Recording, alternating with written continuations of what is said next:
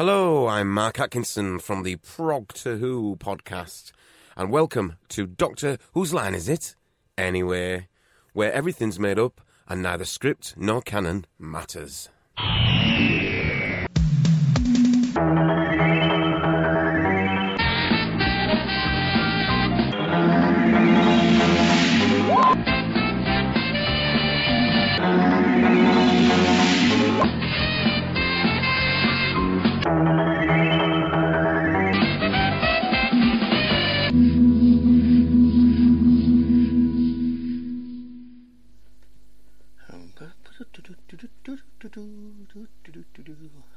I get knocked down, but I get up again.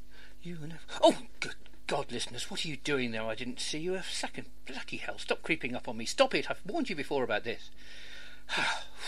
Sorry about that. Yes. Anyway, hello, listeners. Welcome back to Doctor Whose Line Is It? Hmm, Anyway, it's another review. It's another review. It's the penultimate review of the series. Hoo hoo hoo hoo. The first part of the two part finale. Oh, this is going to be good, isn't it? This is going to be good. This is going to be. Uh, do you think we can keep it short? Do you think there's any chance we can keep it short? Do you think there's any chance that Sue might give some sort of reasonable, rational, possible theory as to what might be happening? well, I don't know. There's only one way to find out, isn't there? And that's to go straight over to us to get on with it. So, get on with it.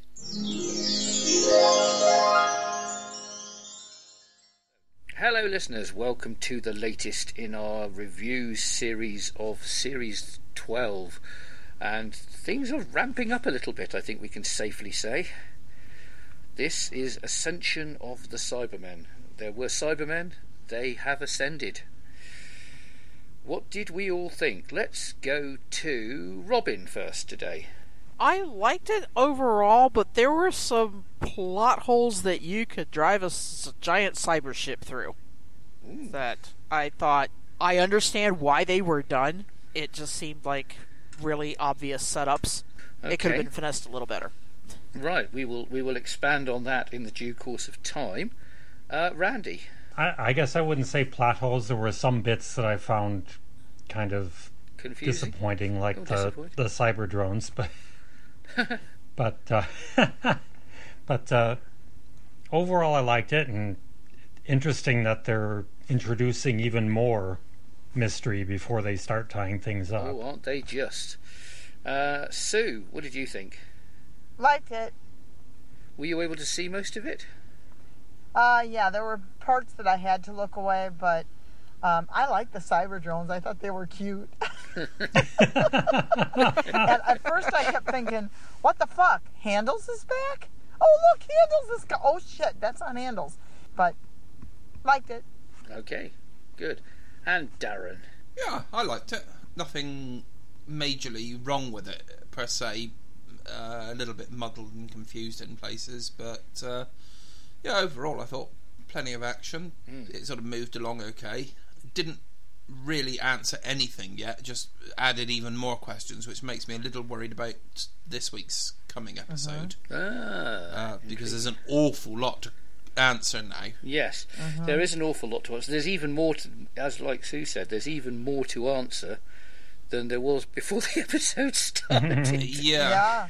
Oh, Uh, yeah. Yeah, overall I liked it. I- Apart from the cyber drones, they can fuck right off. I, um, So I'm the only one in the entire universe that found those cyber drones cute. I, I didn't mind the cyber drones. I Thank you, I Miles. thought I thought that was uh, an interesting way of doing it. I, I did think it was possibly a little bit silly that they just looked like the heads of Cybermen, but the idea of of of, um, of the drones themselves, I think, was uh, was eminently sensible, and um, obviously uh, helped you know resolve what what could have been a a long drawn out procedure with the the doctor's defences early early doors.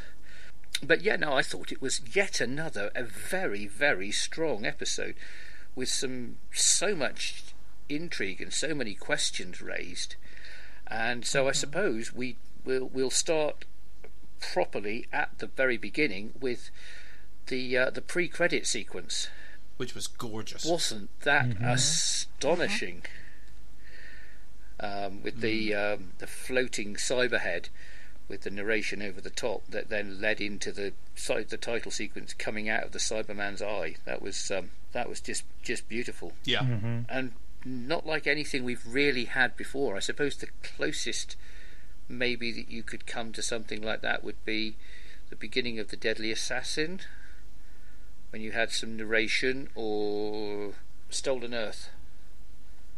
Uh, was it Stolen Earth where the Yeah, uh, we've had a, we've had a few stories with narration before, but nothing as nothing uh, quite like that? No, nothing as visually clever as that. no, no. That was that was uh, extraordinary, um, and obviously setting the scenes for you know the fact that there are um, a lot of uh, Cybermen floating around in space, having been having been all but wiped out in this massive war.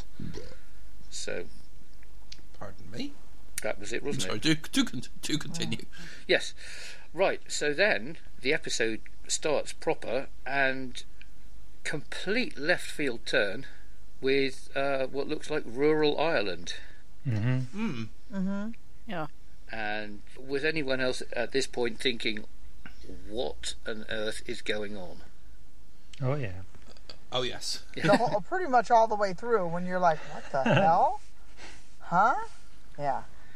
Cute baby. So- Oh, what a cute baby. Yeah. Oh. Yes, that, uh, that grew up slightly ginger. slightly ginger, and then and then wasn't ginger anymore, which is quite Yeah. intriguing. No. Um, but yeah, Brendan. Now, Brendan was trending for some considerable time after the episode finished. I'm not surprised. Everyone's trying to work out who the hell he is. Well, indeed. I mean, there's I, I haven't seen any theories as to as to who or what Brendan is as yet. I do. I came up I came up with uh, with a thought the other day that literally sent shivers down my spine, which was Jack's message saying that uh, the Alliance sent this thing back through time, and Ah. Last week when we had the Cyberium, it looked like that's what he was talking about. But we've had a baby appear out in the countryside that has been found by these uh, by this by this chap who then takes it home and then they end up adopting it. And the thought has occurred to me that potentially maybe the thing that was sent back through time wasn't the Cyberium after all. Maybe it was the baby. Could it be? Yeah. and described as this thing because quite obviously as Brendan grows up and everything seems to be completely normal he's uh, you know starts his life as a policeman and what have you and then we get the cliff top scene um, where basically uh, for those who haven't seen it probably best watch the episode first why is anybody listening to a review episode when they haven't seen the episode first I don't understand this anyway yeah gets shot falls off the cliff quite obviously dead at this point and then we get like a Captain Jack moment, don't we? Where he Mm-hmm. he does a and wakes up without a scratch on him. They take him back to the police station or the hospital, and there's a bullet hole in his uniform, but no bullet hole in his body. So that's where the mystery ramps up because obviously, until this point, we're just wondering what on earth this all this is about, and now suddenly, what the heck is going on with this guy? And in that three minutes, he did more police work than Yaz has done in the two series. now you be careful about my Yaz because Yaz was fantastic in this episode. she was good in this one. I'll, Yaz had so much Yes. to do in this episode, and she was powerful. I mean, she was powerful. If anything, she became the doctor. Yes, but she didn't do any police work, did she? No, but she actually became the doctor. no, she didn't. If you look, yes, it- no, no, did. no. We, we need we need we need Okay. we need to we need to put a lid on this. So and so becoming the doctor, Clara becoming the doctor, whatever. No, no, nobody else becomes the doctor.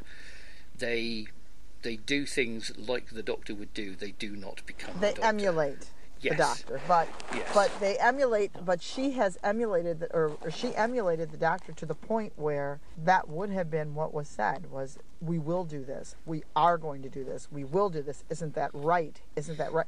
To the point where she was leading this entire group of people, saying we are going to do this. This is how it's going to be, and isn't that right? And then Graham picked up with a yes. I think the last two episodes, the Doctor's really become the Doctor as well. She's become. The Doctor has very, mm-hmm. very much become She's the Doctor. really yes. got quite feisty and quite angry Yeah. in Yeah. places, and I like Yeah. that. I think she's yeah, she's suddenly got her ass in gear. cute when she's angry. Yeah, Yeah, big Oh, style. she can kick big some style. booty. Jodie Whittaker must be absolutely loving this because it's given us so much more to do and so much more, so many more facets to the character that she'd been playing, which had just been I'd, I'd seen I'd, I'd heard her described as a children's TV presenter. yeah. She's done more in the last Um, two episodes than she's done in two seasons. I would say. Yeah, yeah, and it, it's been it's been ramping up through the series, Yeah. hasn't it? Basically, um, I mean that lovely moment where um, they're they're there on the battlefield and the Cybermen are coming, and she basically tells all the companions to go. I, you know, I've been I've been reckless with you. If they find you, they will convert you. Now go. I will hold them. I will hold them off. Um, you know, really no nonsense stuff, um, and which you can you can in, envisage like Tom Baker doing or Jon Pertwee doing. Yeah. Yeah, definitely. Yeah, doing exactly that. Just I'm not taking no for an no for an answer here. You know, you're you're doing what I say because there is no other alternative. Get yourself out. And a great way of splitting them up as well. I mm-hmm. think this time mm-hmm. with Yeah. them running Yeah. away and then and then obviously Ryan hesitating and then having to sort of double back on himself because of needing to find cover. Um, and therefore splitting splitting the, uh, the the group up into two lots of two. I thought that was a that was a great way of doing that. Yeah, good. that was one of the things that I was getting to when I was saying about an obvious setup. I mean, I it's like, yep, check off that box. I I saw that one coming. But one of the big ones was when he meets back up with the doctor, and they're like, "We have to steal this ship." There's some things that you do after you steal an enemy ship that they violated, like all of the rules of sci-fi video gaming and so on. The first thing you do is you destroy the other ship. That's logical. Yeah, you know what I mean? makes sense. you, you there's some logic there's yeah i get you can't get back to the tardis that's okay we're like well, we're gonna we're gonna like separate the doctor from the tardis again and we've seen that plot device again but why don't you disable the other ship you've got weapons you've got missiles it's sitting right there unattended blow it to smithereens and then go after so i was just like that to me that just was a missed opportunity the doctor missed an opportunity there to you know do some damage to an enemy Do three Cybermen really need two ships between them? They- I they- they- Well, I guess the drones had they they did put the drones somewhere. well, I'm sure ships have cupboards. Oh, that's They look pretty big. I would imagine that the uh, the one ship was for the lone Cyberman, and the other ship was for uh, for the other two. That that would be my guess. I must admit I haven't really given this whole this whole line of thought much consideration because well. He's lone. you know you I yes mean- okay they could have they could have destroyed one of the other ships but then you would have had to have found some other way of the cybermen pursuing them and in the length of episode that we had you've got to have some allowance for the plot to develop at a, at a pace that will Yeah. that will fit the time allowed and I suppose you could also argue that at that precise moment um, what they're most concerned with is just getting out of there Yeah. Or even Um, take the cyber ship and fly that to the TARDIS and abandon the ship at the once you get to the TARDIS. I mean, super Yeah. duper time machine that can do everything versus cyber ship with limited capabilities. Hmm, which Yeah. ship would I pick? S- uh, super duper time machine, time machine that can do anything, but isn't always reliable. Yeah. I mean, con- conveniently reliable when it needs to be, obviously, but also we've had it many times in Can You Hear Me when the doctor's taking Yaz to her meeting, you know, gets gets her to the meeting, but 71 minutes late or whatever it was, and, mm-hmm. and you know, and that was something that was non-pressured and, and what have you. So, yeah, the fact that that you know you might need to to tr- go and rescue your friends. Do you really want to rely on something that might or might not get you there, as opposed to a machine that's at least going to stay in the same time zone? Yeah. You know, I, I, I don't think it's a bad thing to uh, to not have the TARDIS available. I, think, I think it's it- quite a good thing it- because it, it gives the doctor it gives the doctor a vulnerability because she hasn't got the TARDIS to fall back yeah, I mean, it's, if we could only if we could only destroy the sonic screwdriver for, for a short while as well, that would be even better. yeah, that's that's what I was going to say. It's another it's another get out, another get out of jail free card like the sonic screwdriver. That if you take that away, it adds a little bit more to the story. Yeah, yeah. It would be it would be nice, and I know it's been mentioned many times before about the idea of you know having a series uh, or a season when the Doctor is completely separated from the TARDIS, and we looked like that was we were- we were going to get the beginning of last series, but obviously that only lasted two episodes, and then the TARDIS was back because ultimately that gives you the opportunity of going anywhere at any time, whereas if you don't have the TARDIS you know, unless you've got like a vortex manipulator or something like that, then you're not really going anywhere. Um, but yeah, it would be it would be really nice to have a um, a series of, of episodes where the Doctor is trying to get the TARDIS back and unable to use you know all the, the technology and the defences involved in having the machine and Yeah, and the escape routes that that's I mean, while, while he while he wasn't specifically without it uh, per se, he was without the use of it. Um, it worked very well in the Pertwee era, so. Well, yeah, exactly. Yeah, hmm yeah, and obviously all the, the stories were set, you know, on Earth, or the vast majority of them were set on Earth at that at that Yeah. time. And the TARDIS wasn't wasn't really used for anything really outside of the, the plot device in Inferno to get to the parallel universe, and the Three Doctors really. yeah, Apart from when the, the Time Lords sent him on missions.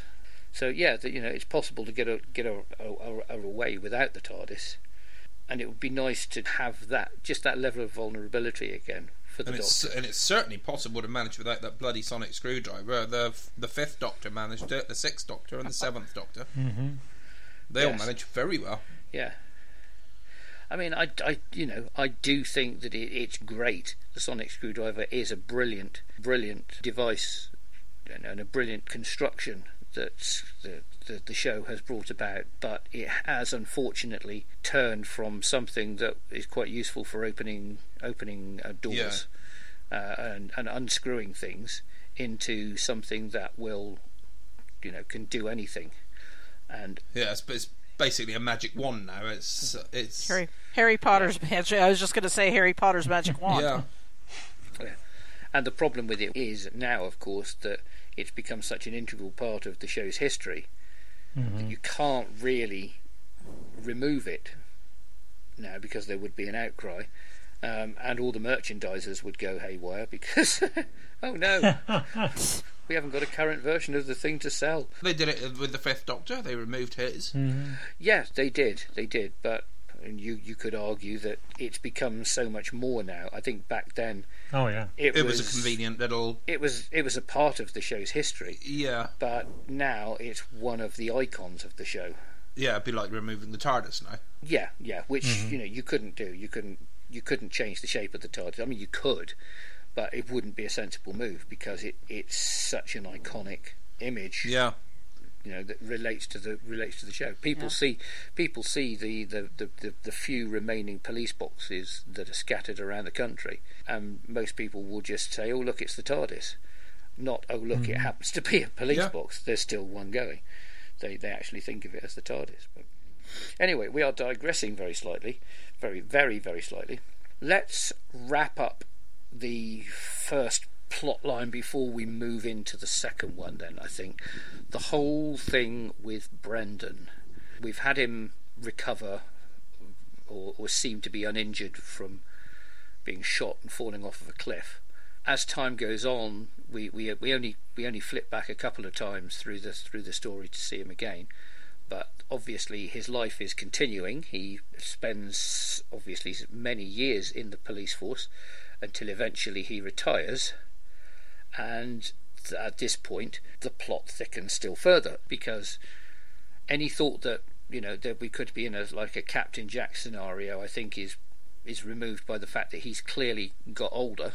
But no one else has. Um, but well, well, not no one else, but when he uh, when he leaves the, the police station, he immediately sees his father and his his his sergeant, neither of whom have got older. But through his growing up as well, his father and mother, neither of those age. I think potentially with that, we didn't see him pass through uh, enough years to be able to say whether they had really aged or changed at all or not anyway. You know, he was uh, probably something like 18, 19, 20 if you consider the age of uh, the, the era when his story was set.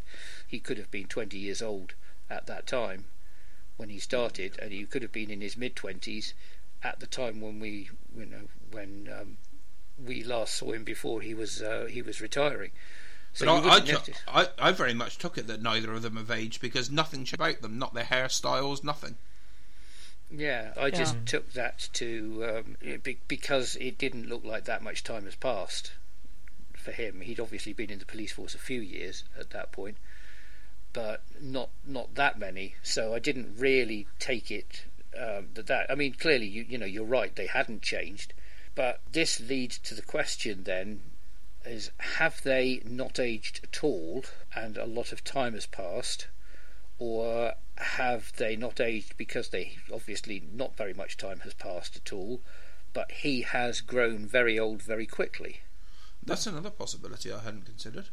I hadn't considered it at all until I until I since the words came mm-hmm. out of my mouth Yeah. just then. And of course, the other thing is they take him into the back office, strap him to a chair, mm-hmm. apologise to him because he's going to forget everything, and then proceed to effectively electrocute him. And I'm wondering if this is going to have some relevance to the Doctor as things go on. Is is this something to do with why the Doctor doesn't remember the uh, the Ruth Doctor at all? Is she going to have to go through the same procedure at some point?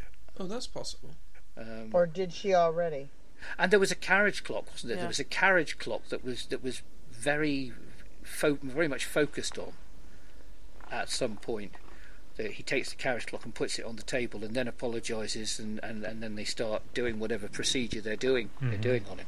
So I'm sure that's going to have some sort of bearing. Is this carriage clock something like some other sort of chameleon arch or something like that?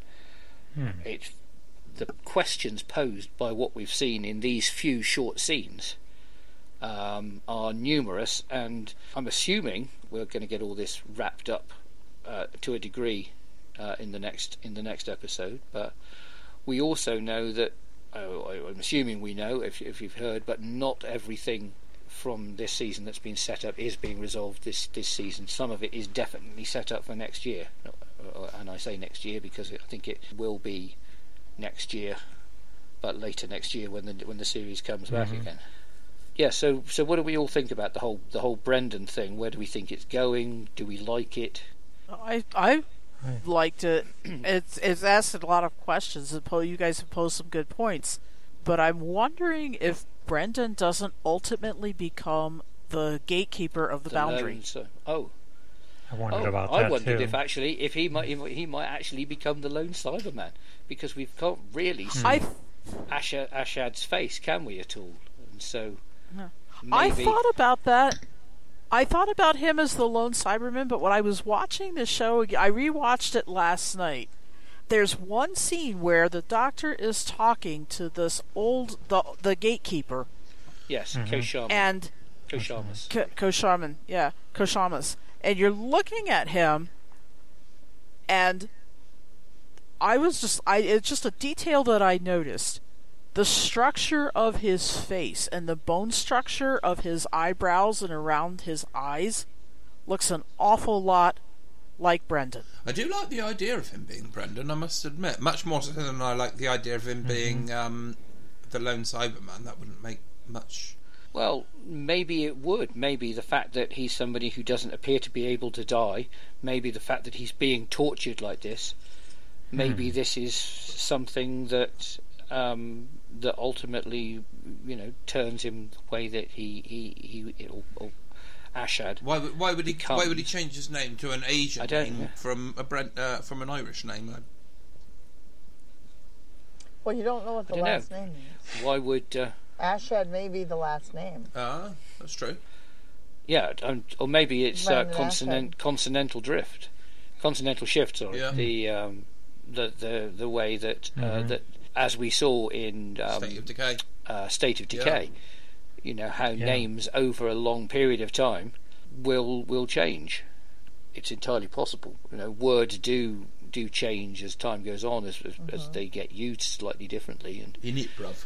uh, it just takes an awfully long time. But if if you you're in a position where you can't die, we don't know how much time potentially could pass for him, or or it could be something like um, Ashildr, having lived for such a long time, just changes her name because she never uses her her, her, her given name.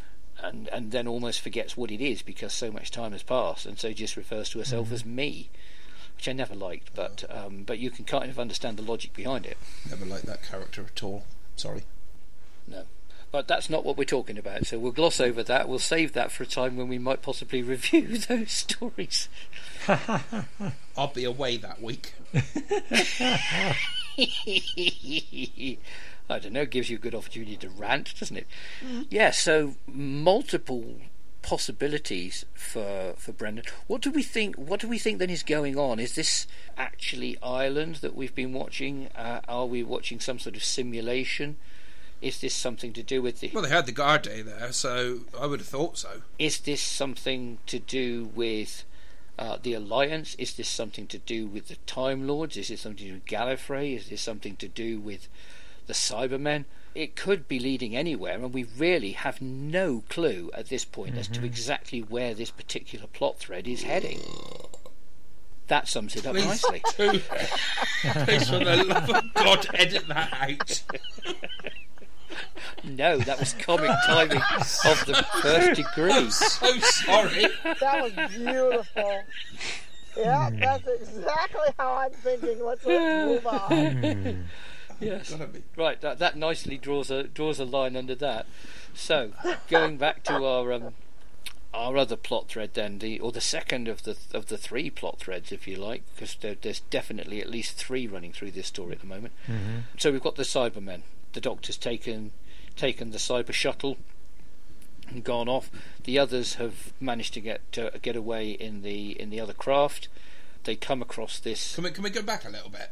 Yes, please. Yeah. Um, so I just wanted to mention the Doctor setting up her three uh, different instruments. You know, her uh, shield and uh, whatnot. And and I like the uh, the one that um, fires gold dust into the air. There's a, a, a lovely reference back yeah. to the gold gold. 'cause they, they seem to always forget about gold. Mhm. But yeah, I like that. Yes, and uh, I'm, I'm all in favour of anything that links what we're getting now back to what we've had in the past, Yeah, and even if it's just by a small throwaway reference. yeah, I, I love You know, that sort of stuff. That's because it just helps to just make everything cohesive. It just ties it. And I all think it, together. encour- it encourages as new or younger viewers to look up these sort of things and say, "Oh, I didn't know that.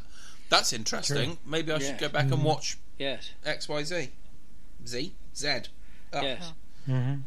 I'm turning into an American.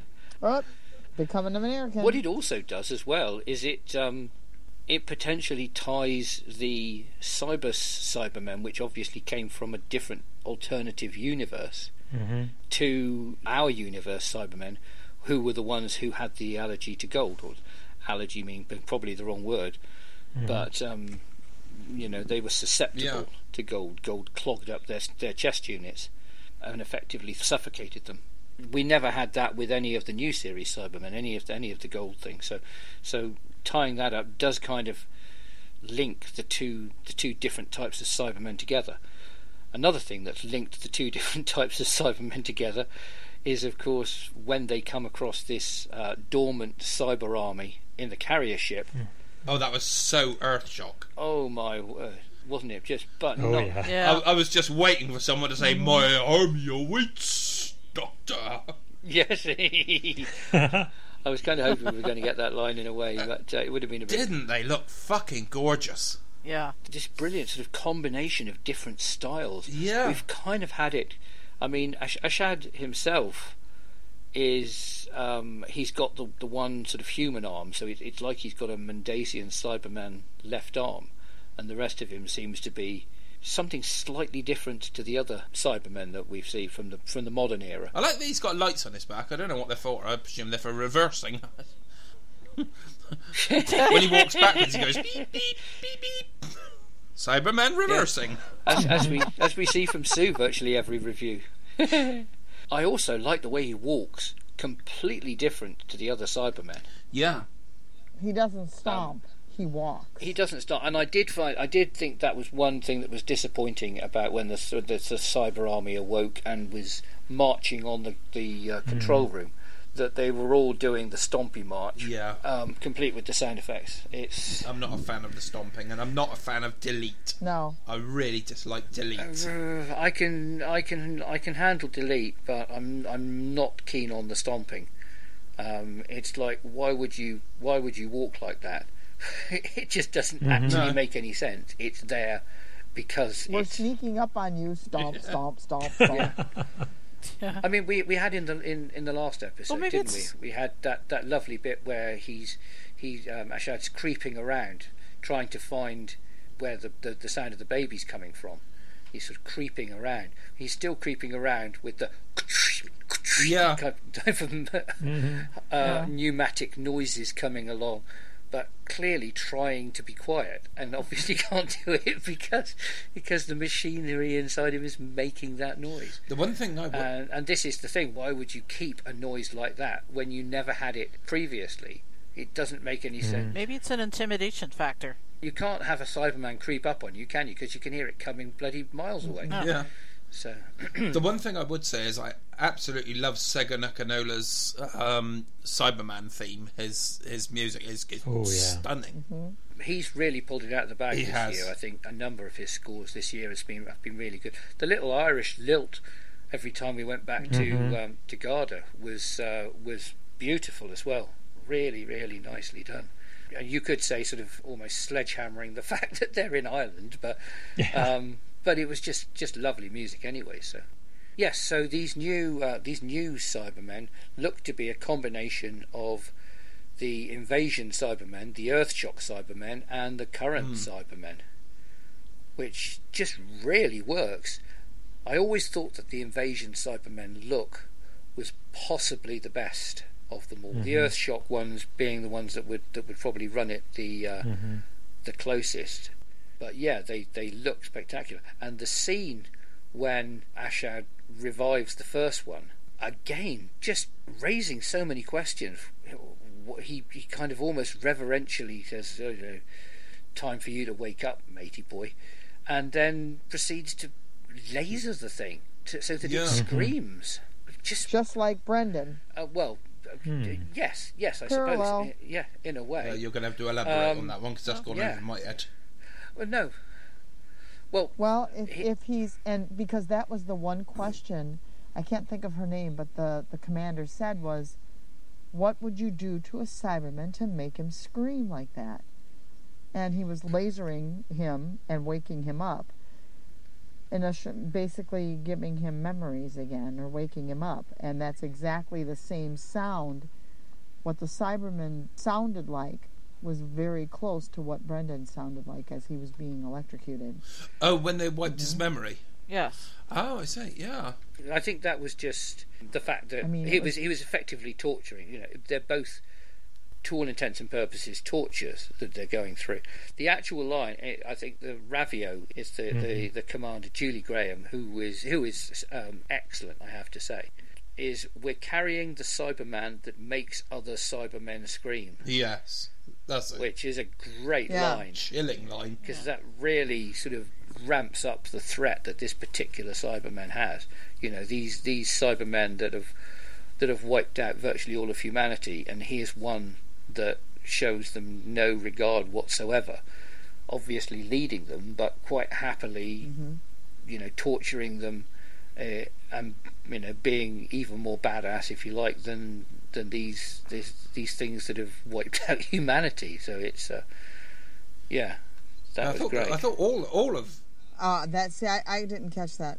I thought all of the uh, secondary characters were really good this week, um, especially Ethan, who's got sort of new companion written all over him. hmm yeah, possibly. Feekat Yeah. and Ravio, they they were great. Uh, Yedlarmi and Fuskel, they they seemed a little bit redundant, but they were still good. Yeah, Well, I love the you show courage. Should I let you live?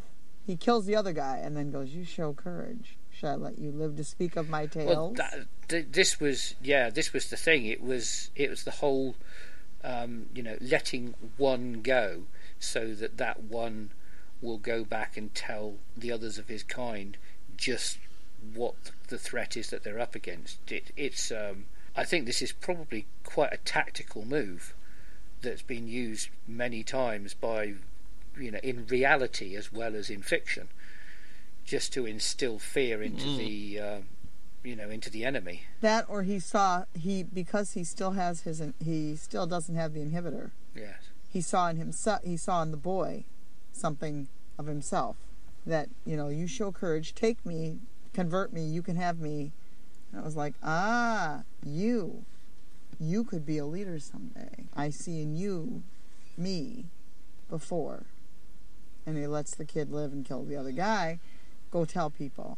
But it was like interesting. I wonder if he sees in in the boy something that he sees in himself or saw in himself I, I, I gotta say, Sue, I love the way your mind works. You always come up with mm-hmm. these, Completely batshit these- crazy theories. yeah, yeah, just. It's but- not batshit crazy. He doesn't have an inhibitor yet. What if the Yeah, I- is really a meerkat? No, but I do have a theory on the master too and the doctor. So there it is. You- You're not going to like that either. Oh either. God We'll, Almighty! we'll, yeah, we know we we know you've got theories. Yes, we'll we'll come to that. We'll come to that. Now, what if I'm right, guys? Okay. Then Darren owes you a massive apology. yep, I do. Fly me to the. I, I was about to say if if you're right, I'll eat Robin, but in view of what Robin was offering Darren earlier on, possibly that's the wrong thing to say. You better talk to your wife about that first. Whoa, whoa! Wait a minute. I missed that. Oh that. my! Holy shit! I missed. I missed that one. What did you offer, I ain't saying a word. Darren? Tell you later. Oh, I missed it. I missed that. Mm. right. So yeah. That'll So teach, you the not, um, that'll teach you not to be at the call at the very beginning. I guess. Holy cow.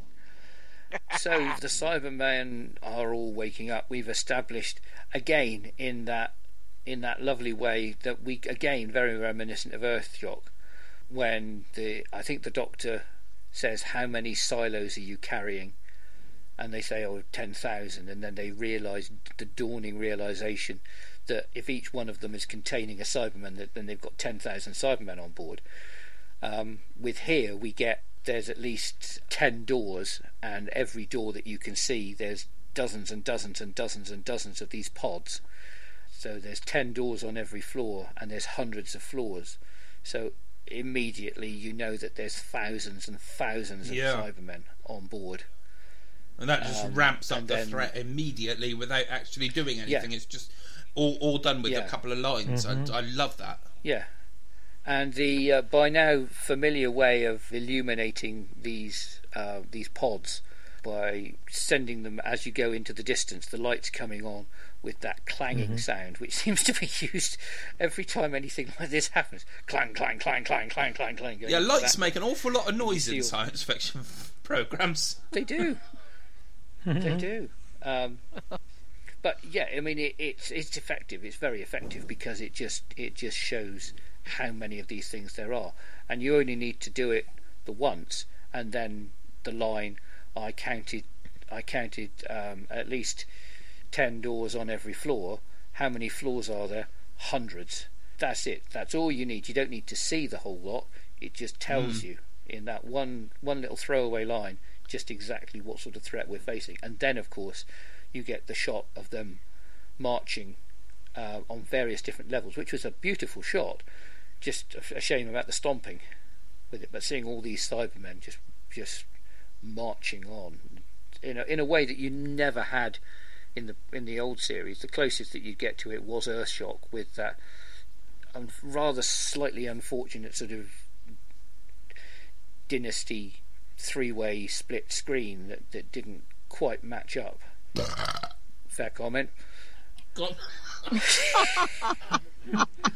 I am so sorry. I'm on new tablets and they're making me gassy as fuck. We'll have to call you Gaseous Clay. Um,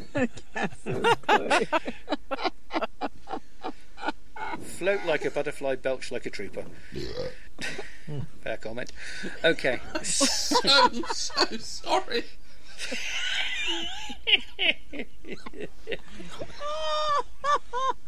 Next week, listeners, we're reviewing Gone with the Wind. Though, dare to be fair, my teenage son would approve, would be highly impressed. Yes, oh, yes. My 16 year old son would be incredibly impressed. And right now, this particular episode is probably going to be our highest rated because of his belches. He'll be like, "Oh my God, listen to that! Can we match that? Do it again."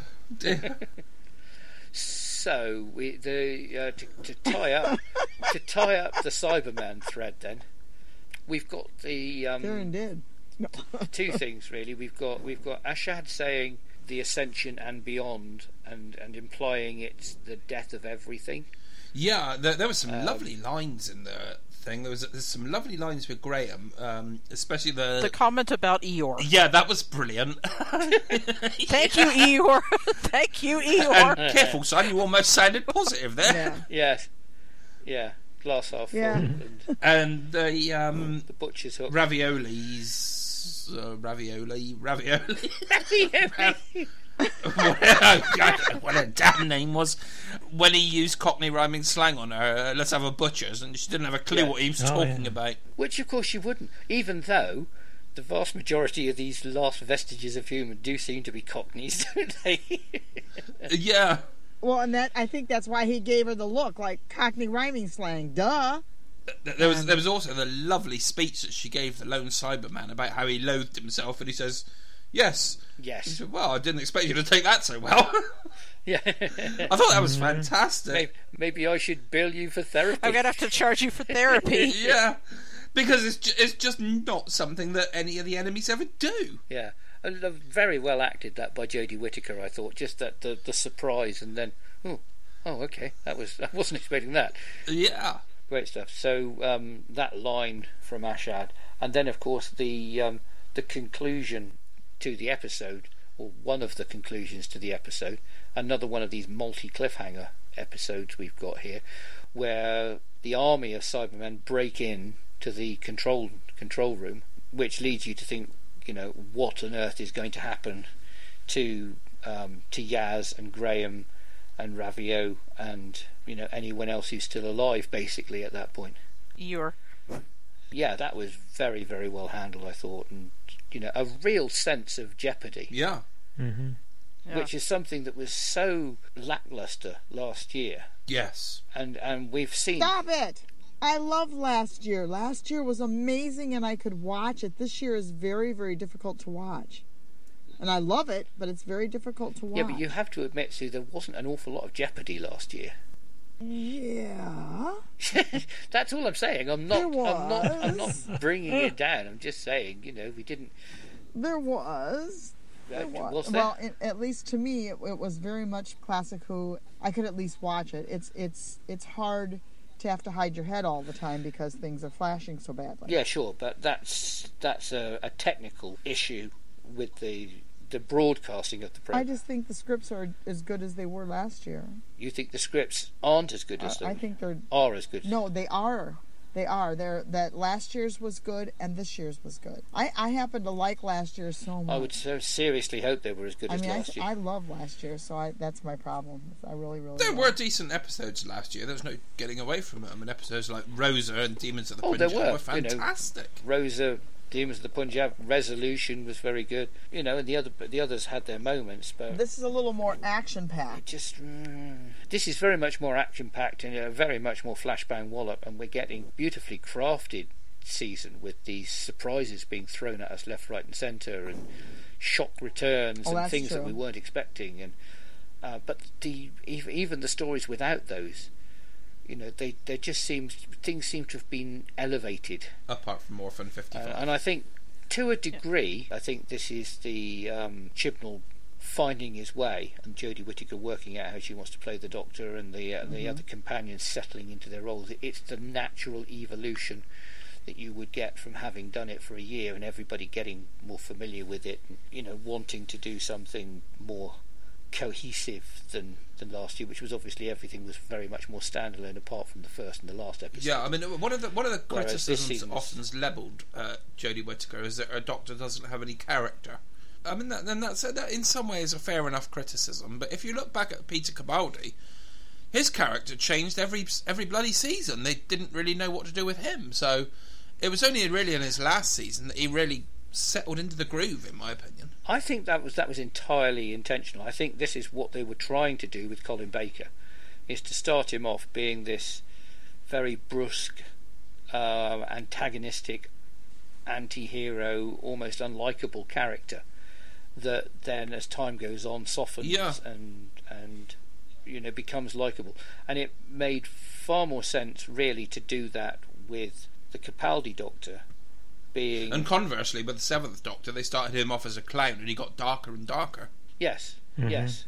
Mm-hmm. You know, because the the Capaldi Doctor was supposed to be the first of a new cycle, so therefore there was this this doubt about you know who he actually was. He hasn't regenerated per se; he's been reborn, Yeah. if you like, something that he wasn't used to. And so there was so he was taking a while to actually find who he was, and um, we you know we've gone from he went from the, the first episode with you know did he or didn't he kill the half face uh, the half faced man by throwing him off the uh, the zeppelin um, to that speech in World Enough in Time Doctor Falls but to the masters about you know just I do what I do you know just to be kind. I do it because it's right. I don't do it because it's easy. I just just do it because it's right just to be kind just be kind this It could go some way to explaining why he didn't want to regenerate as well. Yeah, yeah, yeah, exactly. You know, so it all it's very nicely tied in with all with all of that, and we- are getting these character developments that we never really used to have in the past. As I say, it was it was the plan was for that to happen with Colin Baker, but unfortunately, he never really got the opportunity because the you know the the hiatus and then the sacking and it just made the whole thing a little bit of a mess, unfortunately. Plus, by that time, JNT had been at the helm probably for too long. We needed a change of script mm-hmm. editor at that point. You know, the production values weren't what they had been.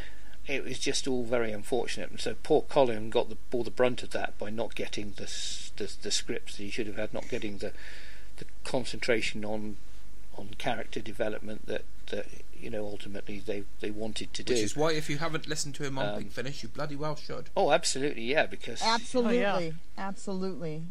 He he's amazing. He's the best Big Finish Doctor of the lot. he he has definitely has the voice for audio. There's no question about that. Yeah, amazing. I think he's he's smashing.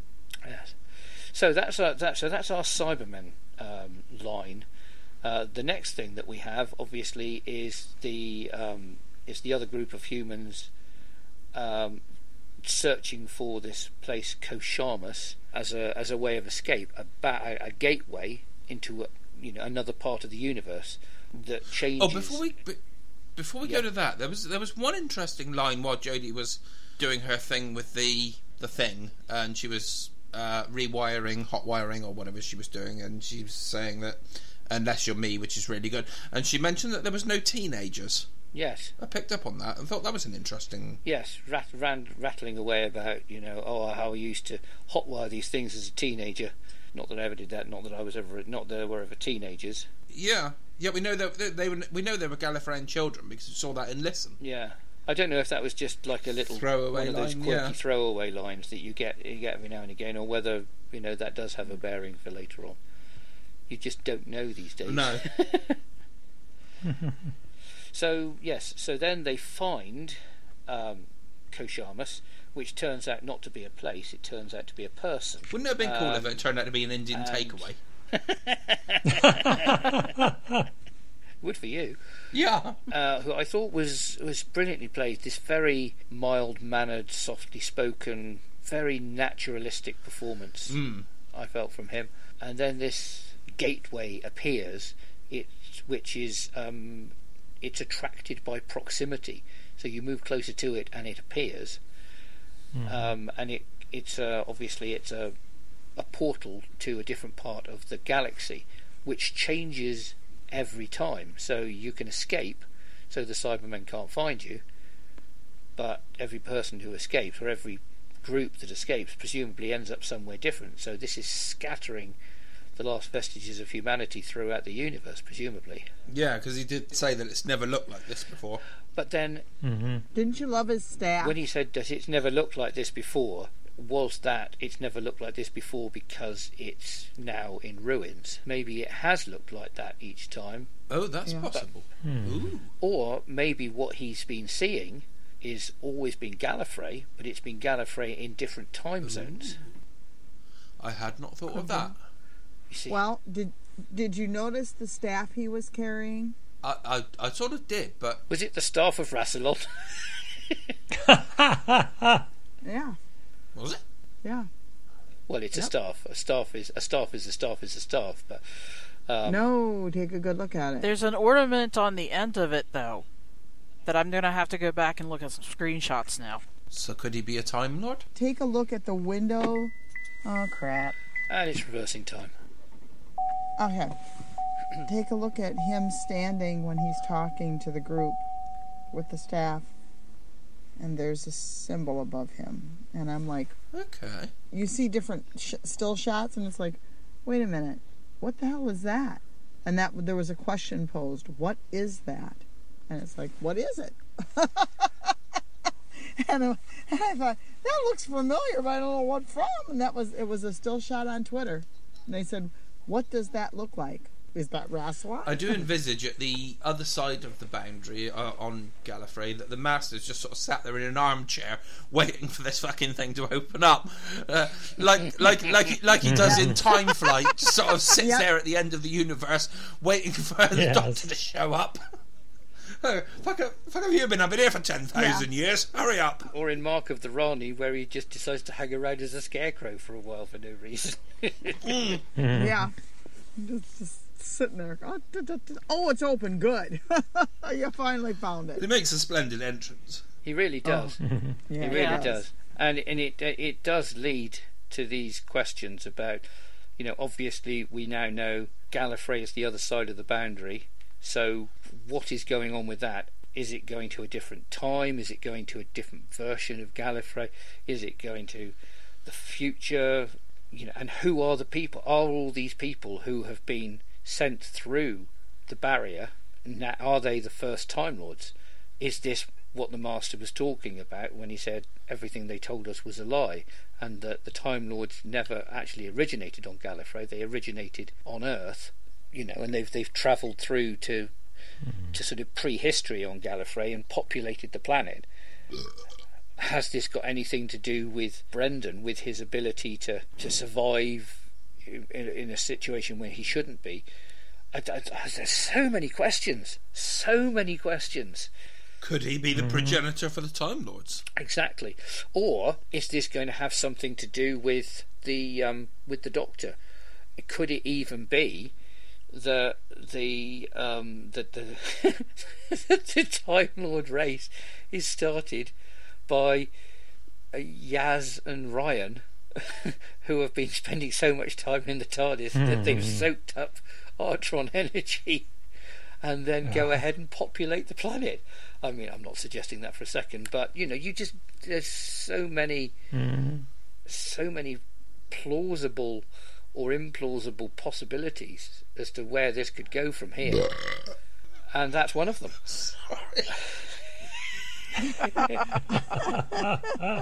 I was I was thinking that could it be that the the opposite is true. The master isn't the master. The master is actually the good, and the doctor was actually the bad. And that she's been going through the whole. Oh, your brain's off again. I mean, in the beginning, William Hartnell was a little bit of a shit kidnap. Oh yeah, I'm theorizing again. Was a little bit of a shit and went around kidnapping people. Okay, so maybe some of the stuff that the doctor would go throughout time, doing some things and changing things, the master would go back through time, changing it back, making him look like the bad guy when he's actually the good guy, and the doctor was actually a criminal. Yeah, it's And there's my idea. well, the, the master's the master's been killing a, quite a few people. I don't really think he's that good. yes. Well, I think this is this But- is but some what if- massive leap of imagination that you're making here. So No, no, no. Think about it. If if you Well- are not supposed to change time and you go through time and change time, and the master goes, "Oh my God, this is going to really do some bad damage," he goes through and kills the people. Granted, it's changing time, but he goes through and, and eliminates what is actually going to change what's supposed to happen. I mean, he's basically the like a cleaner going through, like the new new, going through and cleaning up so the master is working for the Teletubbies. No, he's So the Teletubbies are the Time Lords. Is this what you're saying? Ah, what the hell? Why not? Sure. What the hell have you been Any- drinking? Because I want some. I meant that he was like a cleaner. I, Like- I, I always assumed the Teletubbies were fat Voord. Tinky Winky Dipsy Yartek and Po. Um, And with that, we've completely lost control of the episode. All right, so I just brightened up this whole. Anyway, I'm giving, throwing out all these weird things out there. I'm throwing all kinds of weird things out there, but at the same time, it could be that if everything you've been told is a lie, everything we've been told is a lie, but everything you've been told is a lie, it could be that think that I am not a bad guy. yeah, Or I, bad. I think I, I, I think you're Again, if I'm right, y'all. extrapolating from the everything you know is a lie without looking at what's plausible f- for the show. What you're trying to say is, how stoned are Oh, you? I don't am looking at it. I am. I don't. I am looking at what's plausible, I don't. Miles. I, I, mean, well, I don't know. Pl- possible, yes. Plausible, no. Uh, do you really think that they're going to change everything that the Doctor was? That the Doctor was always the bad guy and the Master was always a good guy. yes. When ever since we've seen the Master, the Master hasn't been going around sort of correcting things. He's been he's been instigating alien Yeah, I invasions and just trying to destroy the universe. And this is all to clear up the Doctor's mess. Could be. Yeah. Eh, yeah, yeah, but I got, where I'm where does the logic I'm for that come in? I'm saying yes. I'm saying. I'm Can you saying it imagine the reaction to that? Yes, yes, I could, and and if if it's like if if they hit you with that at the very end, it's like mm, Was wasn't there remember. that there Go ahead, wasn't Randy. there was there was a line in Spyfall Part Two that I think I commented on when we reviewed that, where the master indicates that he's doing what he was created to do. I'm paraphrasing, but it was something like that. And so maybe the doctor and the master are both like opposing chess pieces in a game orchestrated by the Time Lords. I, I, I can quite conceive that the Doctor and the Master have been doing things that they previously weren't. Uh, previously have been doing things that they're currently not aware of because they've had their minds wiped in the same kind of way as we've seen with Brendan, who will forget everything. So that something has gone on that could mean previous regeneration cycles, that could mean um, you know, it could be to do with the Celestial Intervention Agency, uh, where the work that they've been doing has actually been, you know, not uh, not just hmm clearing up the mess, but actually working towards the ultimate development of the Time Lords, um, Yeah. without taking into consideration the rights of any other species. No, I I was just sort of extrapolating from the idea of what could have angered the master to the point where he would destroy Gallifrey. Well, exactly. This, Maybe this is that's the learning learning that he maybe both he and the doctor have been being used Yeah. for a very long time. Yeah, what if the Time Lords are evil as, as fuck? That fuck? they didn't have the freedom they thought they did.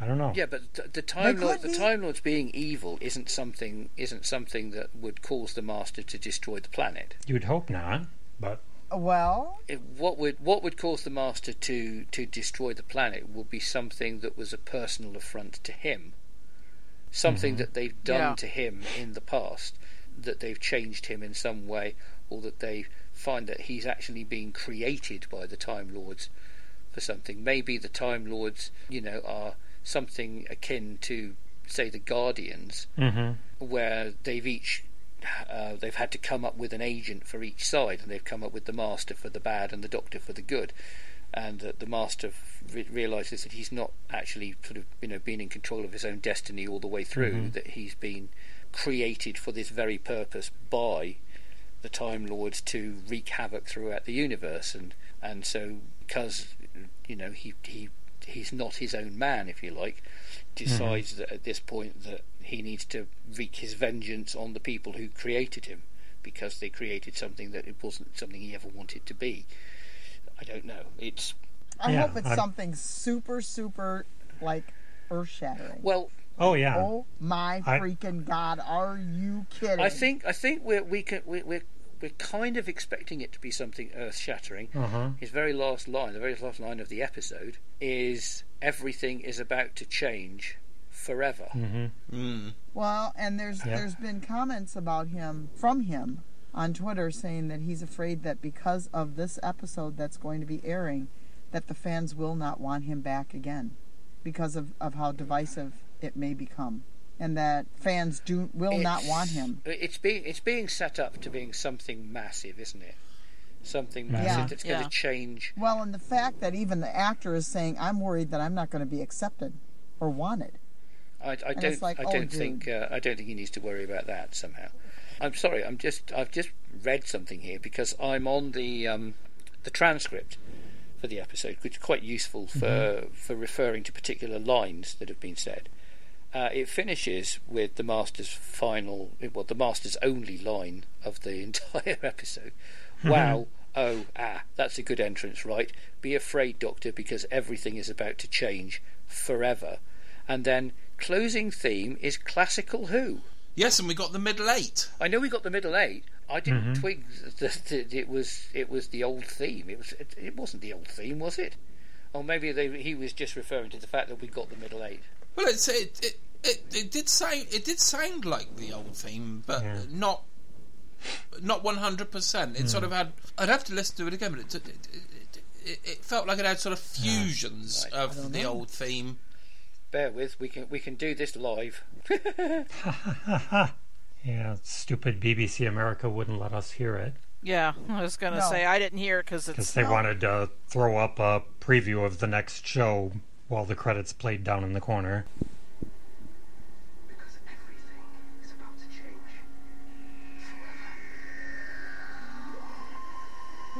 yeah, Oh It wow! is. Yeah. That's that totally Tom Baker? that's totally Well- Tom Baker. Yeah, isn't it? I never spotted that. I think because that ending was just so jaw dropping hmm that it was, and and at that point I think we're all going, oh, next time trailer. What's going to what's going to happen next time Yeah, trailer? Well, see, we didn't. They were so busy to show it that they didn't even let us hear it. We didn't even Yeah. get a chance to hear that. Yeah, in the U.S. they cut that off, and you don't you don't Yeah. get that closing credit. Oh, credit. really? Yeah, they, they cut off. It runs silently in a small in a small screen in the corner while they're doing the preview for what's going to happen next week, Yeah, or yeah. they're leading into the next Or commercial or the next show. They did spend quite a bit of time Exactly. talking over it in this country. Yeah, well, I mean, as you as you actually heard, then when we started that, and immediately the announcers coming in, and we get a thing coming across half the screen about something else that the BBC is doing. You know, the, the days of just having the closing credits with potentially a small voiceover at some point going, "Well, we didn't know. Next We didn't even used to get that. It used to be, it, you used to get to the end of the credits, and then the announcer would come up and say." Uh, Doctor Who continues his adventure next week. Uh, next on BBC One, it's uh, synchronized synchronized sheep herding. I wish we could go back to that. Synchronized sheep herding. I- Yeah. well, well, yeah, that, that as well. I like hearing theme tunes and listening to the credits. Mm-hmm. Yeah. I like seeing the credits instead of, of Yeah. this little teeny screen with everything rolling Yeah, as fast as possible. definitely. These people worked Yeah. really hard. I think I think part of the reason for that is that there are so many people working on the show now, and I think there always were a lot of people working on the show, but absolutely everybody who does anything on it has to be listed in the credits. It seems. Mm-hmm. Whereas in the past, you'd get the cast, you'd get a few of the production people, and then that was it. It, it didn't it Well- didn't cover absolutely everybody who did something on the show. I think. Whereas now it does, and you've got obviously all the people Covers working on the the ca- CGI and, yeah. and The people caterers, the catering. the janitor. Yeah, that's right. The people who mopped up the vomit in the toilets. But I mean, the fact that they run it so fast you can't see it, it's Yeah. like, why bother? yeah, yeah, and it, it, it is redundant. You know, it's like uh, if you work on the show, you have to get your name in the credits, but it doesn't make any difference if they're in there or not because they're going to scroll around so fast that you're not going to see them. It's, Right. it- and they're so small that you need a microscope or you need a humongous uh, magnifying glass to be able to even see that your name may be there if you can catch it. Yeah. That's me, mom. Uh, so the, fi- the final question that we've got from this is. Um, how did the master get back through the boundary? How did he manage to time it in such a way that the doctor's there? Is it is it a two-way portal that he can see what he can see what's going on on the other side? What what's he been doing there? What does he know? And and where's it all taking us for the next season and the next episode? And how is it going to tie in with the Cybermen? Did you see the trailer then at all? No, I didn't. Um, yeah. I saw a bit of it, I think on Facebook, but it was just like a Yeah, real. I saw it on Twitter. There is one line from from Ashad which basically says "set course for Gallifrey." Hmm. which is quite so. The Cybermen are obviously aware of it, and presumably, if they find the um, the boundary and realise what's on the other side of it, then then they can do that. So maybe the suggestion from this is that the Cybermen are actually the Time Lords. I mean, who God knows where this is going, Hmm. really. Wouldn't that be cool? Thank goodness we've only got two days from date from time of recording this to find out. Oh, that would be cool. I love, I love, absolutely love all these questions that this series has thrown up. Yeah. You know, because they've introduced hmm elements that you just don't know where it's going, um, or Yeah. where they can potentially take it, and what's going to happen next, and where it ties into all the other things. It's it's so so much better crafted as a series than than anything really that I can remember. It is, but I just hope yeah. it pays off. It's wonderful. It's Yeah. Yeah. I think the Well, I strength of the episodes this year as well has has has put it up there as one of the best series that the show has ever produced.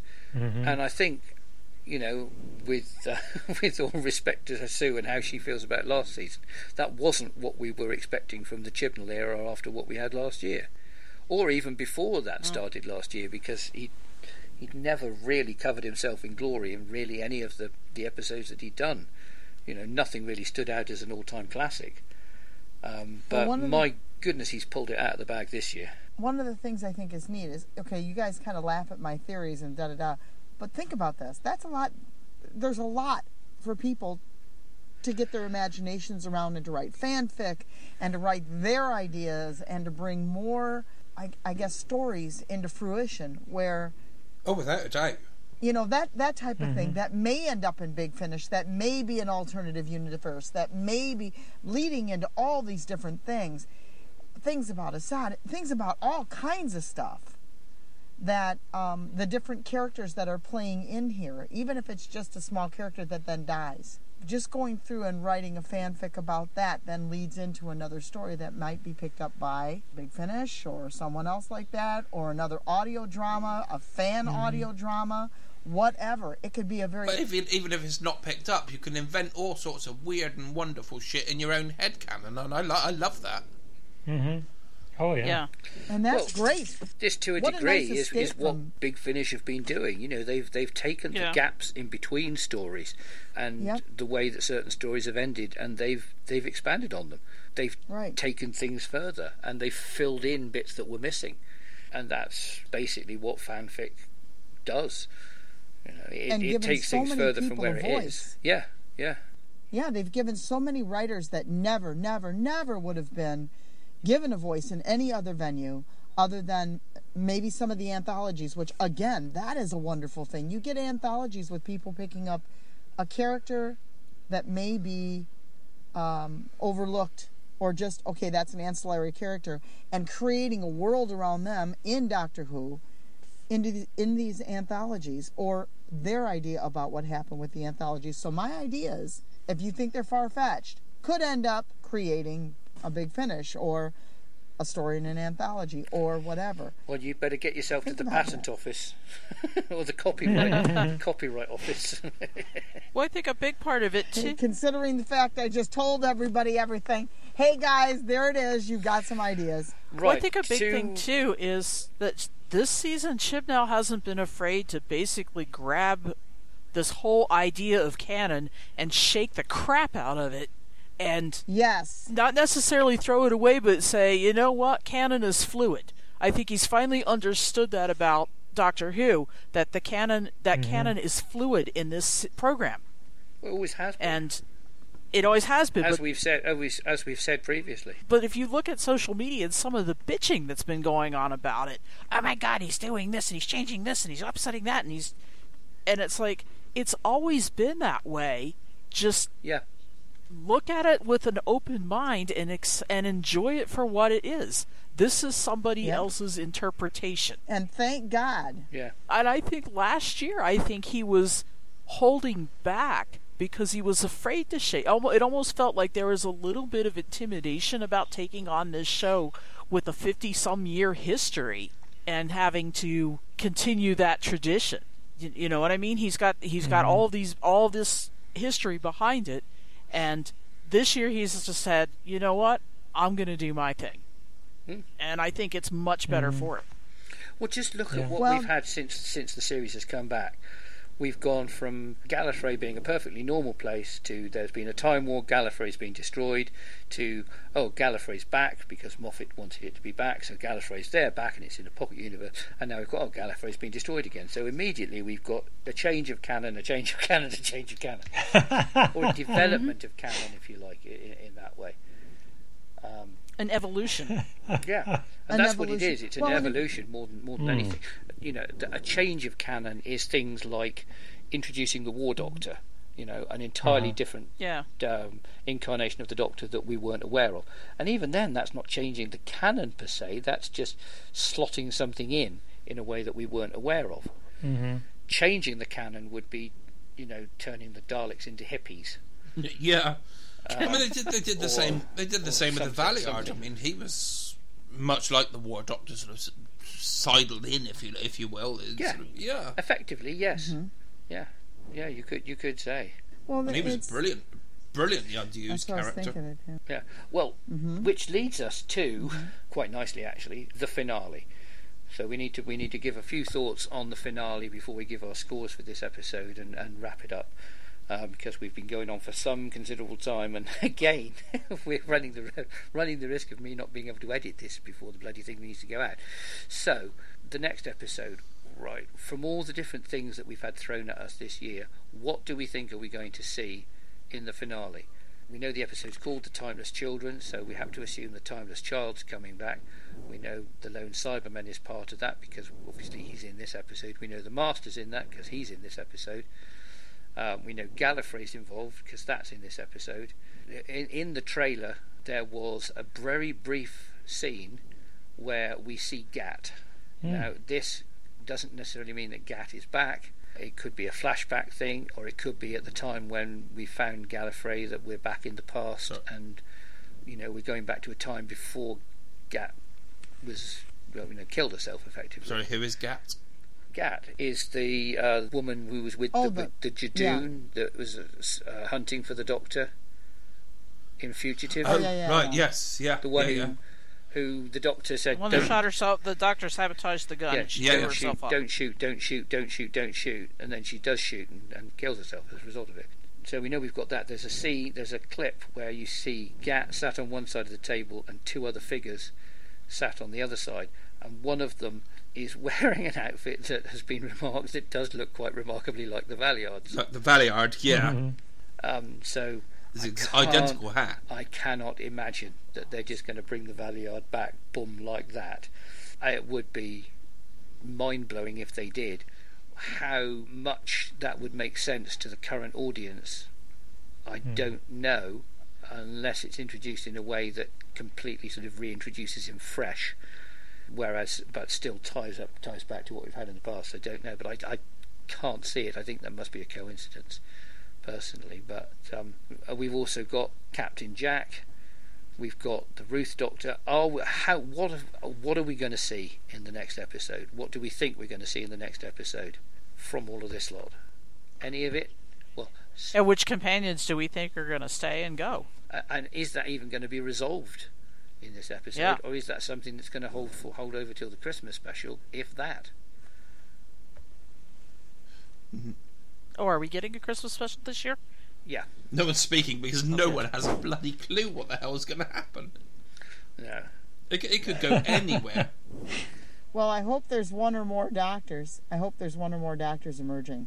I, I think having introduced the Ruth Doctor, people will be clamouring for it, and if Gat's in it, then there's a reasonable chance. I think that we might see the Ruth Doctor again. Um, I don't. not I don't think we're going to see more. Gat. Uh, sorry, sorry, uh, Jack. I don't think we're going to see Jack, um, and I don't think everything that we've had presented to us as of this year is going to be resolved. I think things are going. we might not see all of these elements in the final episode, and I don't think everything's going to be resolved. I think some of it's going to hold over for next year. Yeah, no, I'd agree with that. Because Yeah, I think it of- is too. I think they're going to have a massive, who, a massive cliffhanger, the uh, "Who shot Jr." moment, Yeah.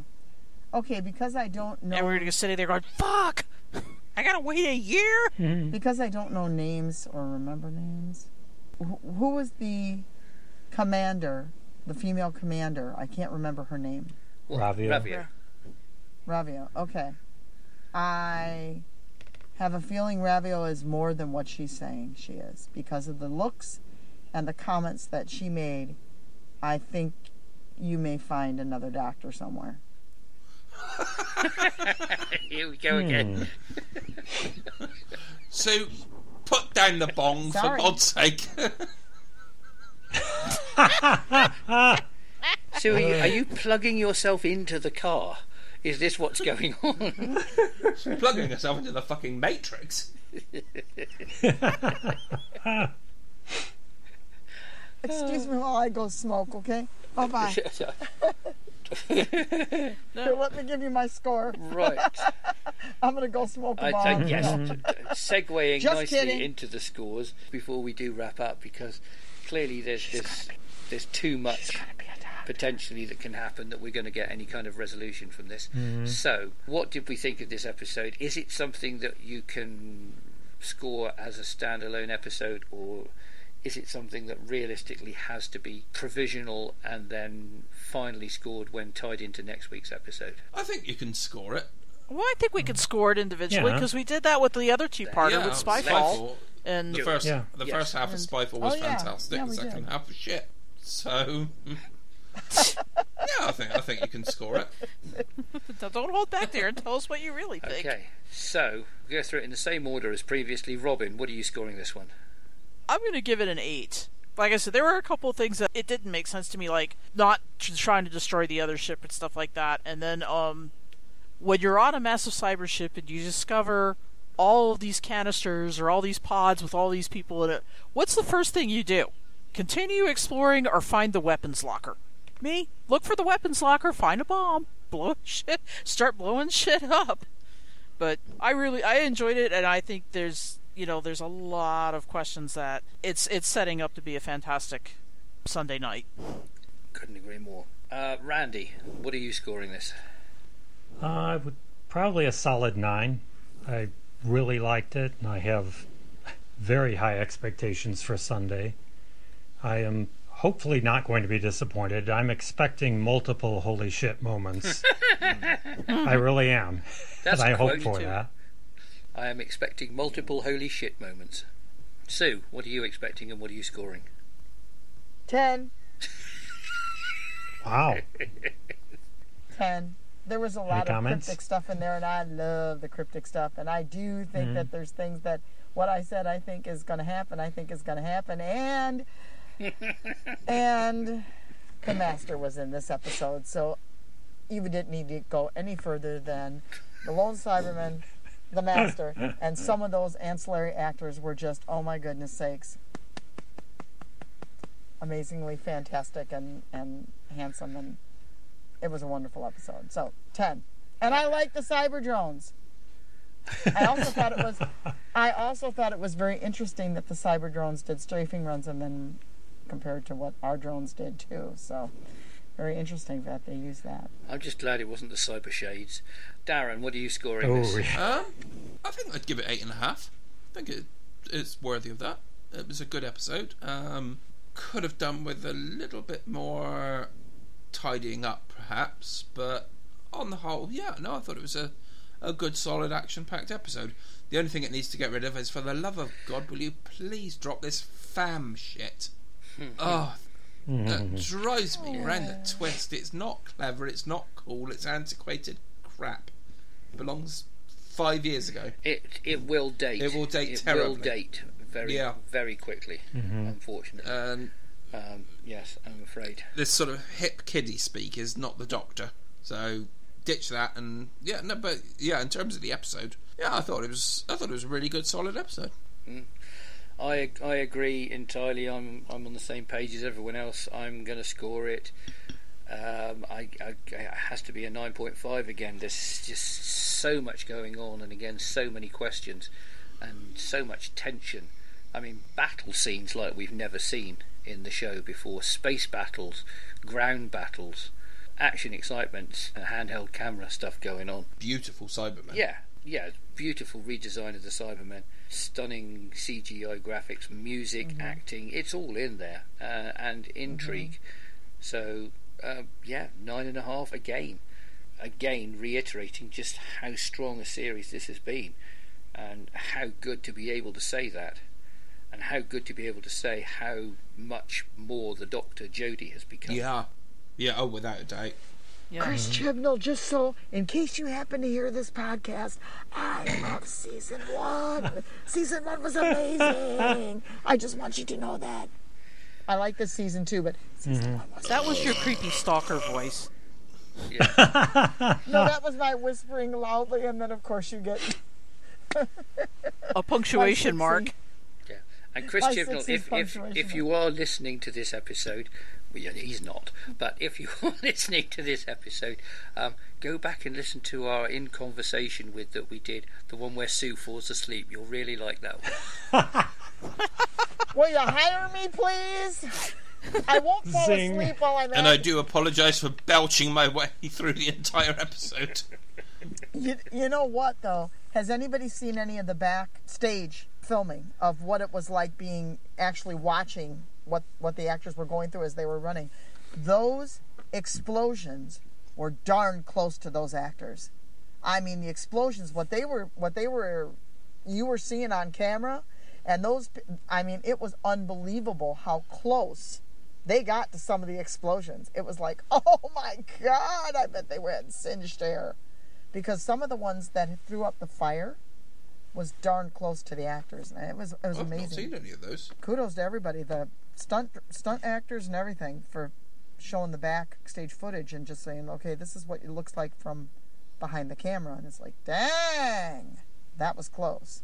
So wow, Good, excellent. they earned their their pay. So there you have it, listeners.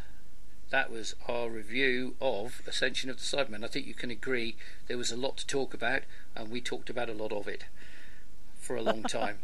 for a very, very long time. And, And they picked yeah. on me most of it. only, only the bits that were batshit crazy, to be fair. Uh, one third of us was picking on Sue, one third of it was me belching, the other third was actually interesting.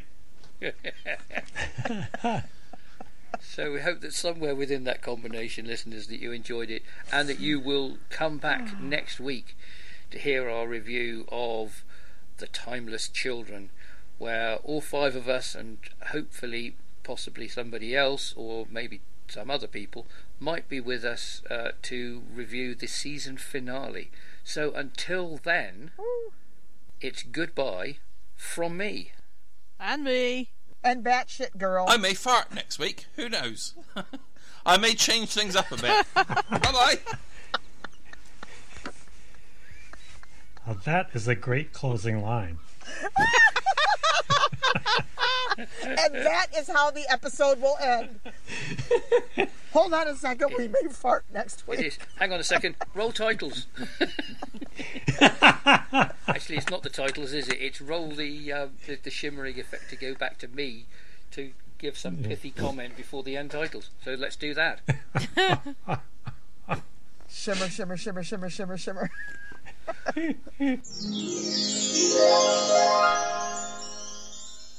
And there you have it, listeners. That's what we thought. Phew, blimey, we took our time, didn't we? And it's not over yet, because by the time we get to the end of the episode, there's more. Yes, wait till the uh, end theme is gone. There's more. There's more. We can't even stop when we stopped. Dear me. Anyway, please join us next week for our review of the finale, The Timeless Children. Oh, my word, it's going to be good, isn't it? Anyway, see you next week. Bye.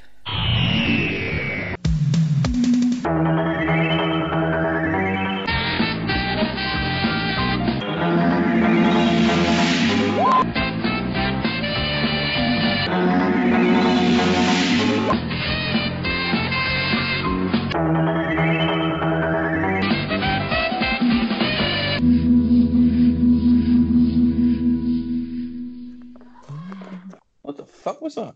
I think that was Sue. You're catching Sue in the background, I think. Uh, she's not on the call yet. Hold on. Ouch.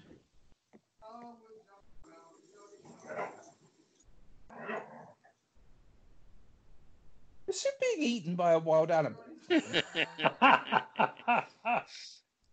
That comes later if Randy's luck's in. this Karen thought Jody sounded like a wild animal. Jody, they're talking about you. Here, listen. Wait a second. Let's see. Let's see We're, we're waiting. This is on kind of what we're here for, to talk about Jody. Oh, well, go ahead. Y'all, y'all don't need me. Go ahead. Go ahead, go ahead. I'm gonna get her out there. I gotta get in the car. Okay, yeah, we know. Does anybody else get a distinct Doctor Who and the Silurians vibe about the coronavirus? Hmm. Um, As in, haven't it- many it's- large lizards. You're not that you're aware of. You never know what's happening I when you're don't asleep. know. Have- Have you looked at the inhabitants of the White House lately? Wear their human skins well. You've joined us again. Hello, boobs. Wrong one. Oh, sorry. You, sa- you sounded a lot like Sue then.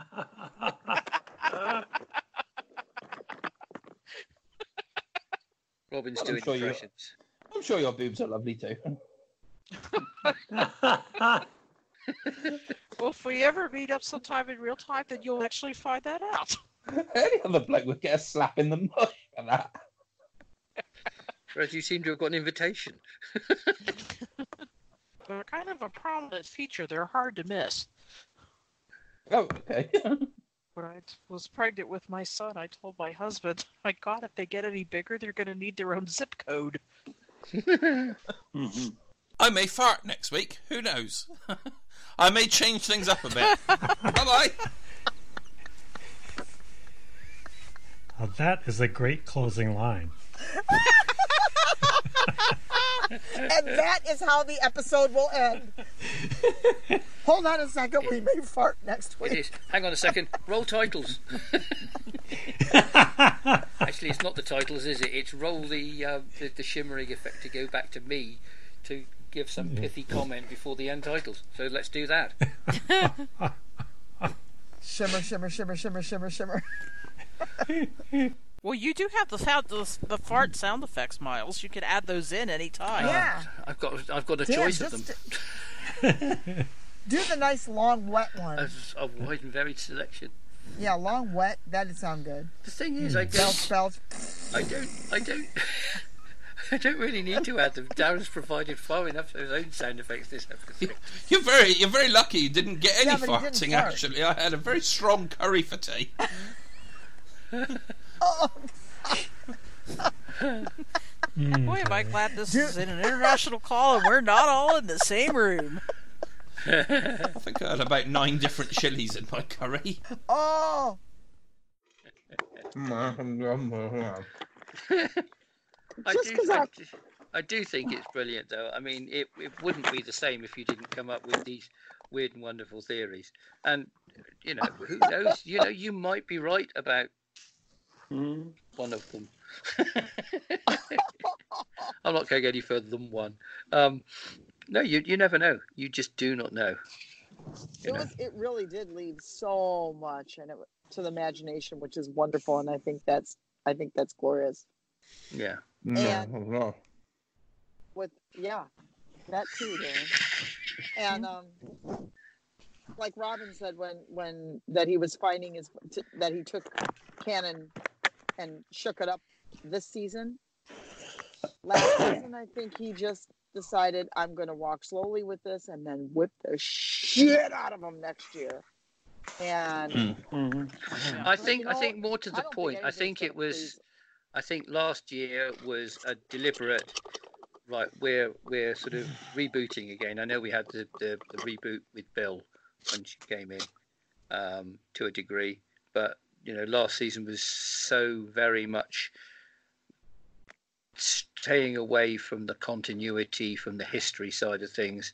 You know, just the occasional mention put in up until we got to um, resolution, when obviously we got the Daleks back, but you know, no returning characters, no returning adversaries, um, all standalone stories. It was it was designed to sort of ease in. I think the, the fact that it changed to a Sunday night, and the Sunday night audience is potentially looked at differently as a Saturday night audience.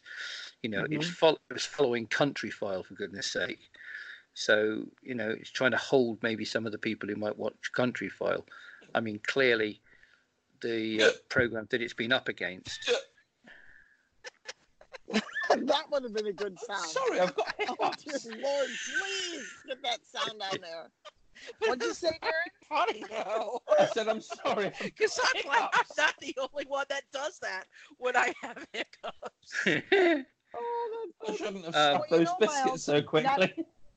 not only not only was he trying to ease in like you said but they switched genders and that was like the crazy crazy ass shit with these people that are it's not my doctor because it's not a man so he took That's it the slow same with thing. I, Jody. that was what I was. That's what I was gonna say. Is I think he took it very slow and soft last year, simply Yeah. because there was so much pushback about we cast a woman as the doctor. Oh my God, the world is Well, it was it was it was everything changed, hasn't it? It was on a different day. We Yeah. had a different showrunner, a completely different production crew, different music, different lenses.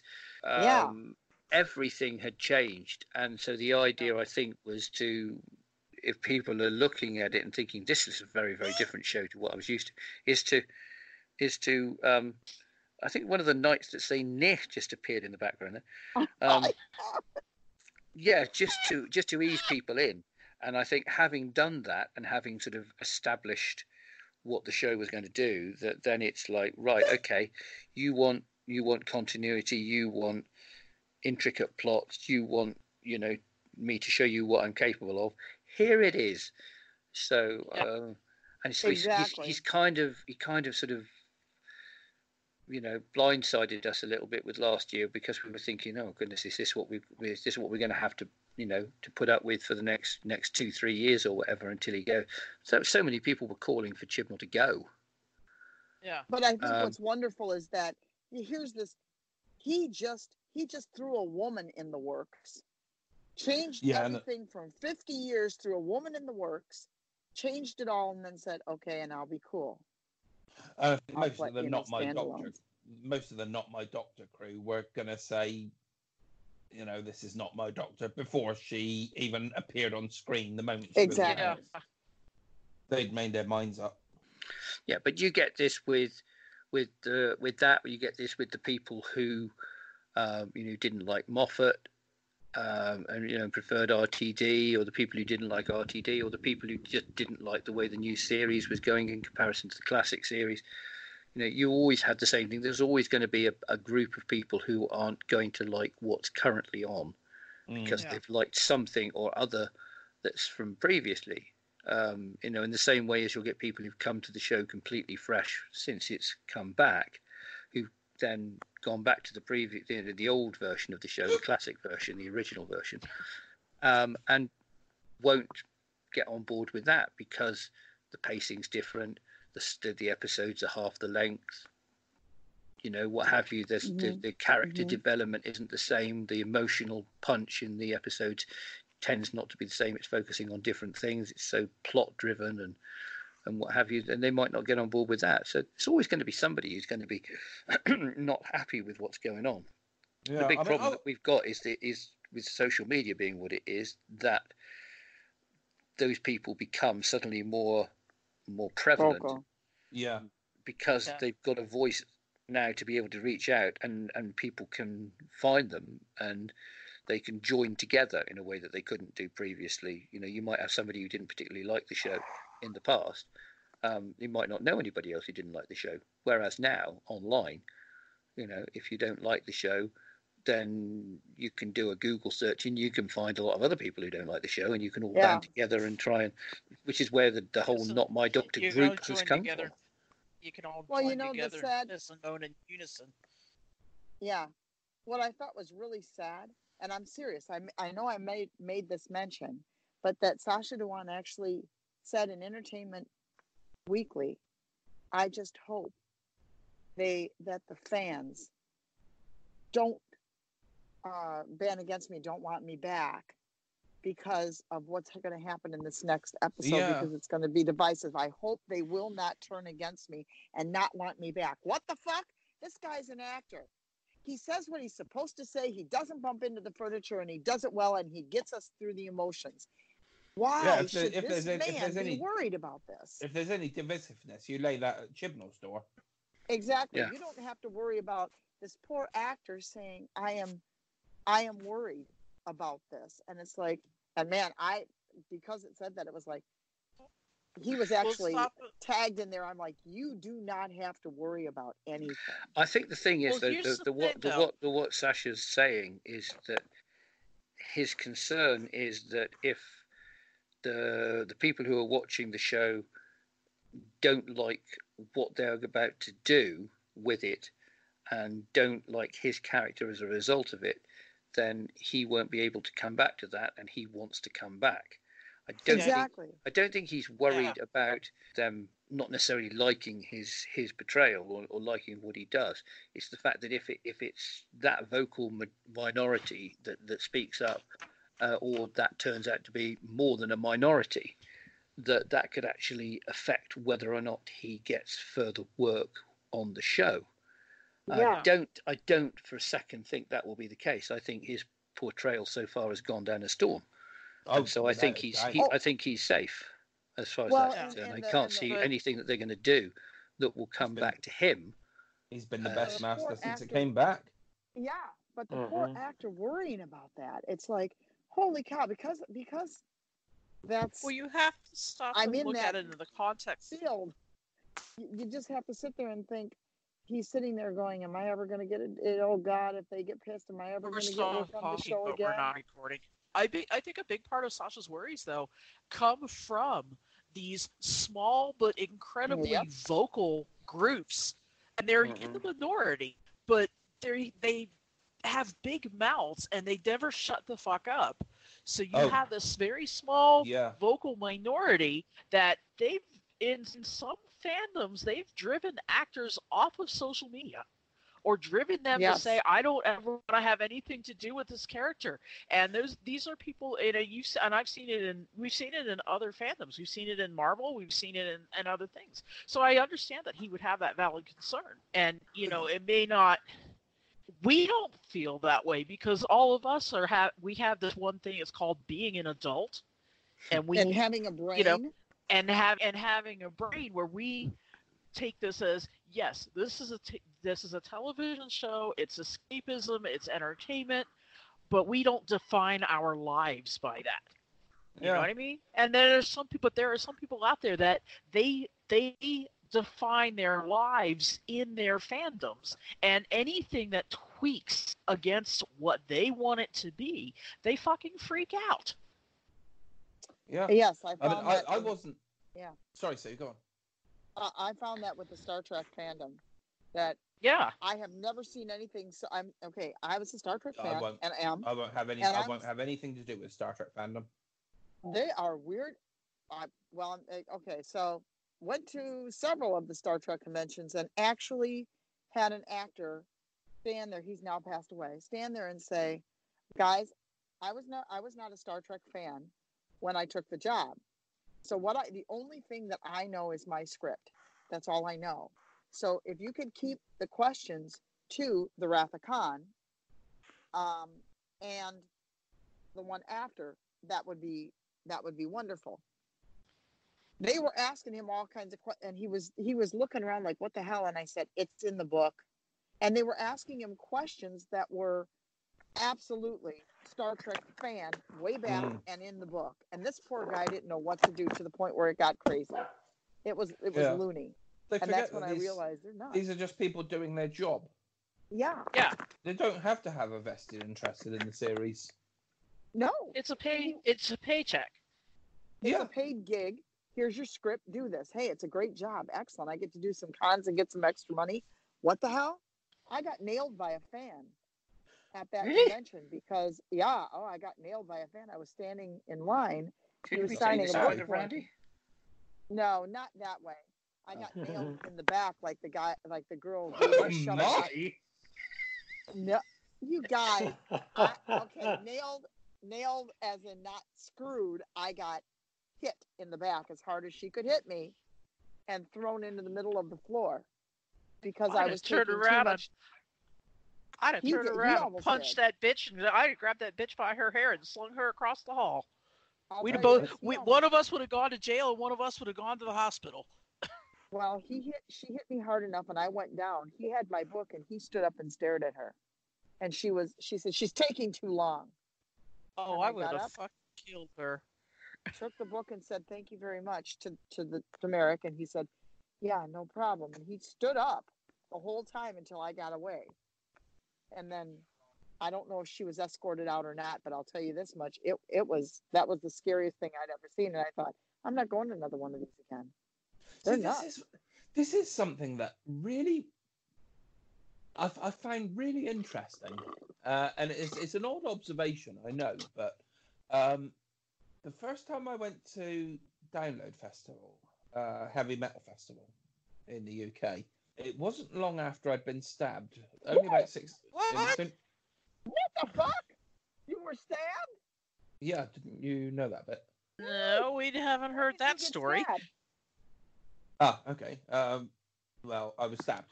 Uh, I, I, it was 1999. Uh, 1 a.m. I was taking the recycling out, and this guy was breaking into cars. He thought I saw him, which I actually didn't. And as we passed in the alleyway, he stuck a knife in me twice. Oh, shit! So I had pretty bad P- PTSD after that. Yeah, I guess. But come 2003, I went to Download Festival and I was really, really petrified of going into big crowds, uh, especially uh, the sort of heavy metal crowds, because you know what heavy metal guys are like. You know, there's big tattooed. I mean, I'm Yeah. one of them Yeah. myself, big tattooed, fucking bald heads and piercings and all that shit. And I was I was walking through the field to go and see a concert, and I dropped my wallet. And this big fucker behind me tapped me on the shoulder and said, "Excuse me, mate, dropped your wallet." And he was more tattooed than I am, which is quite an impressive feat. And I just thought, what am I scared of? These people are so lovely. And, and I remembered an incident from my past. Uh, I, I must have been about 11 years old. and there were there was a group of uh, we we were tr- we were waiting to catch the train. Me and my mum and dad, and there was a group of really heavy looking punk rockers and sort of skinheads and you know, mohawks and God knows what the leather jackets, the whole works. And we were getting some chips before we got on the train, and they very politely said to us, "Excuse me, would you like to go in front of us so you can catch your train?" And that was that that day when I was about eleven years old was the day I learned not to judge people on what they look like. Oh yeah, Uh, yeah, no joke. And But they're some of the nice people. you, you, you don't get that assholery amongst people like that uh, and amongst the metal community and things like that. And yet you look at Doctor Who fans and they're absolute bastards to each other. Yeah. That's the scary thing. I don't understand why that has to be that way. It's just, and I don't. It, it's like stand in line too long, you get yelled at. You stand in line too long, you get nailed and and pushed down. Yeah. and uh, it it doesn't it doesn't make sense to me. It just does. Come on, hurry up! You've been in line, to, and especially here. I don't know about over there, because you guys it's tend to be quite lovely all the time. Seriously, except for the guy that stabbed you. Y'all tend to be very, very lovely to each other, and very mellow and very laid back. Americans are not like that, Oh, we're not. We're to each other. really. Yeah. See, and I, I have this total idea of of of Brits being very, very um, loving and kind to each other because you know it's very laid back because of TV, because of what I see. It's all very you know. No, we're Not- we're we're, we're assholes to each other over here as well. It's, I mean, I, I think I, a big part, a big part of it though is Americans have a very strong sense of entitlement. We we have this mental this mental we're number one, we're the best, yada yada, and this nationalistic pride, and we just ca- and we carry that everywhere we go. really I hadn't noticed. yeah, I Yeah. mean, and, you, and it's it's crazy. It's crazy. It's ridiculous. You go travel somewhere. When my husband, when I my husband was and I were traveling, wherever we went, we tried to fit in. Mm. I mean, our accents obviously gave us away, but we would eat local food. We dressed like the locals. We we e- explored and talked, you know, and and when we were in Scotland, we went instead of going and looking, you know, for fast food places to eat and stuff like that. It's like, what's you know, we'd ask we'd ask where's a good, where would you go out to dinner if you were going to go eat out tonight? Where's the where where's a good pub to go and places like that? And we'd go hang out the local pubs and hang out with people. And you know, we found out real fast you buy somebody a beer and everybody wants to be your friend. And Yeah, oh, yeah. blast. you know, we had a blast.